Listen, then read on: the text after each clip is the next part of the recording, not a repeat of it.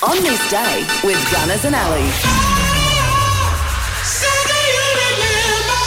Getting your will written is easy with Nash Clavey Mandurah Lawyers in the Mandurah Ocean Marina. It's Friday, the 20th of January. Let's check out what happened on this day. The second man to walk on the moon, American astronaut Edwin Buzz Aldrin, alive and kicking, born in 1930. Today, he's 93. Tom Baker, the English actor and my favourite Doctor Who, today he's 89. Yeah, he was a great Doctor Who, Would you like a chili, baby? but he was also the narrator for Little Britain.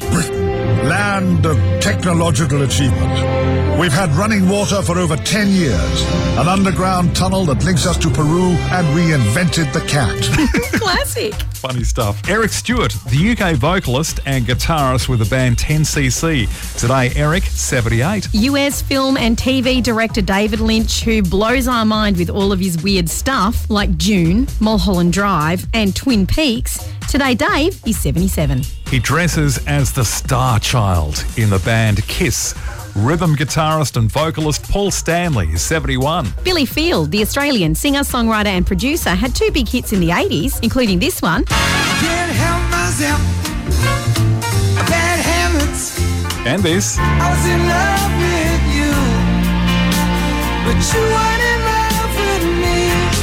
Today, Billy is 70. US actor and comedian, and best known for his role in the US version of The Office, Rain Wilson, 57. Gary Barlow, vocalist with the British band Take That, is 52. Israeli born Australian singer, Lior, 47. And Kevin Parker, the Australian singer, songwriter, and multi instrumentalist with the band Tame Impala, is 37. The roller coaster was patented by L.A. Thompson on this day in 1885. Do you love roller coasters?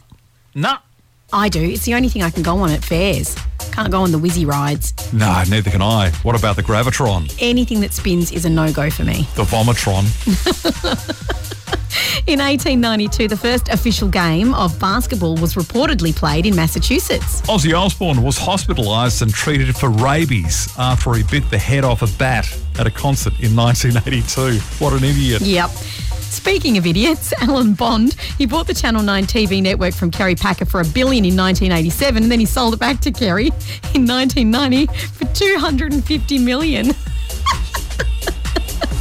Kerry Packer said you only get one Alan Bond in a lifetime.